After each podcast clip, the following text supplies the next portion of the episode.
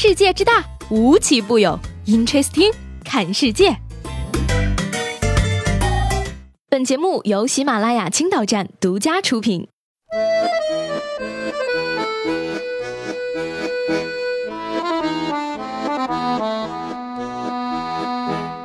Hello，各位好，欢迎收听本期的 Interesting，我是西贝。又到冬天了，冬天最开心的事情是什么呢？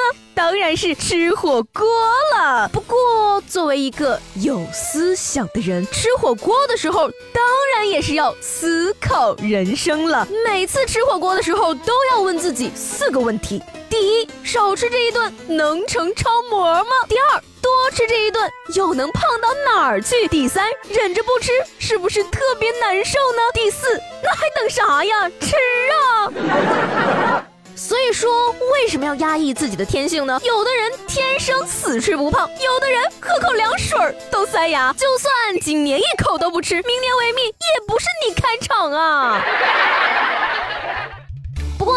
自己吃的太胖也不是什么太好的事儿。最近呢，因为体重猛增，体测的时候被质疑照片与本人不符，于是武汉传媒的大一女生小赵狠下决心，与室友签下了瘦身合约，每天晚上十点睡觉，早上六点半到七点去操场跑步，违规一次要给三名室友分别买五块钱的零食。而一个星期后呢，小赵成功的减掉了六斤。看见了吧？什么叫塑料姐妹花的友谊？就是宁肯饿瘦六斤，也不给室友买零食吃。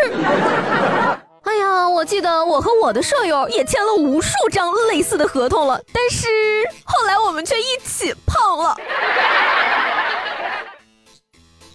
在印度的奥利萨邦呢，有一位小伙表示啊，本人从小到大没有什么优点，就是一点嘴比较大。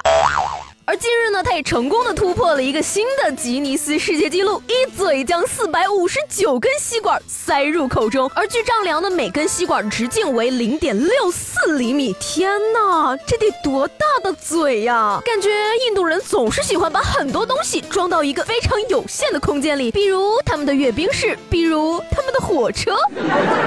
这么一说的话，好像我们国家在嘴大方面确实比不上印度啊。不过转念一想，不怕，我们。还有王大陆呢。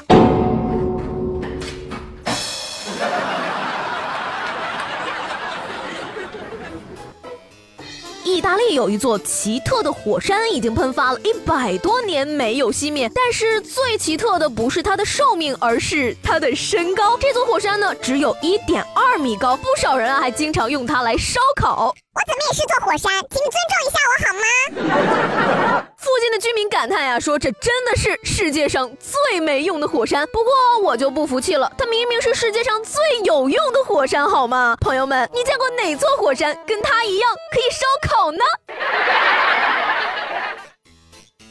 牛津大学的毕业生呢，在毕业十七年后上诉至法院，控告校方在他修读的现代历史学课程中提供的教学资源不足，令他只取得了二级甲等荣誉而非一级荣誉，以致失去在法律界扶摇直上的机会，并因此向牛津索赔一百万英镑。牛津大学呢，则否认了相关的指控，认为呢案件远超追诉诉讼时效，但是呢也承认了当时教授亚洲历史的一半职员同时休假，令教学出现了困难。天哪，如果这都。都让你告赢，绝对可以在法律界扶摇直上，一飞冲天了。毕业十七年后才混成失业，不是毕业就直接失业，可以说已经彰显牛津的实力了。但是看到牛津毕业的也混得这么惨，我还是比较开心的。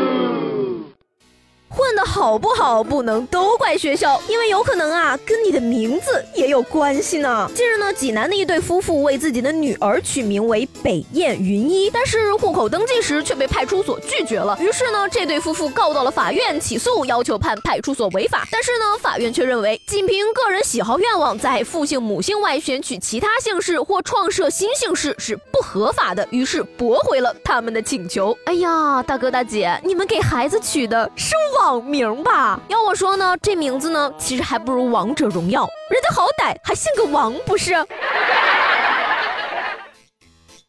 说苏州的李女士有一天刚从外面归家，就被一个陌生男子跟进家门，手持一把刀将她摁在沙发上，就要抢劫。不料呢，李女士不仅不屈从，反而开始和劫匪搏斗起来。争执中呢，李女士一把夺过刀，啪的一声，刀刃就落在了她的手里，而男子的手里仅剩了一个塑料刀柄。于是双方都懵了。随后呢，李女士跑了出来，陌生男子也迅速逃离了现场。而目前呢，这名男子已经被警方刑事拘留。光凭想象就能想到。当时空气中一定弥漫着一股尴尬的气息。感谢 CCTV，感谢中国制造，感谢质检部门。要说呀，李女士已经算是胆大的了。不过呀，下面这位大姐胆子好像比她还要大。马先生呢，为了儿子张罗婚事，特地取出了十一万存款，放进了家中的保险箱。不料呢，最近这笔钱竟然不翼而飞了。于是马先生就打了幺幺零报警。而经调查呢，这笔钱居然是被妻子偷偷拿去给儿子打网游了。这位大姐把钱给了儿子之后，一方面害怕丈夫责怪，另一方面又宠溺儿子，所以一心隐瞒真相。而最后呢，大姐因为谎报案情。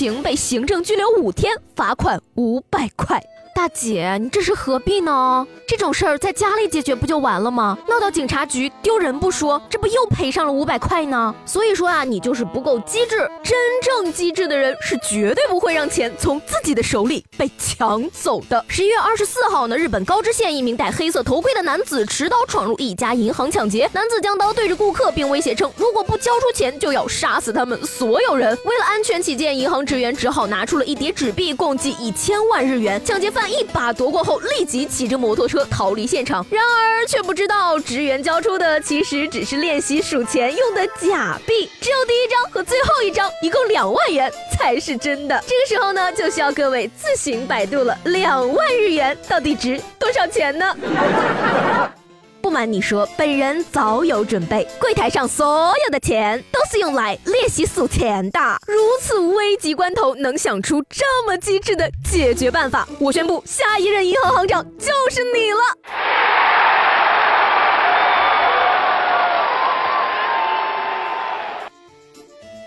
好了，那今天的 Interesting 就到这里了，我是西贝，明天见。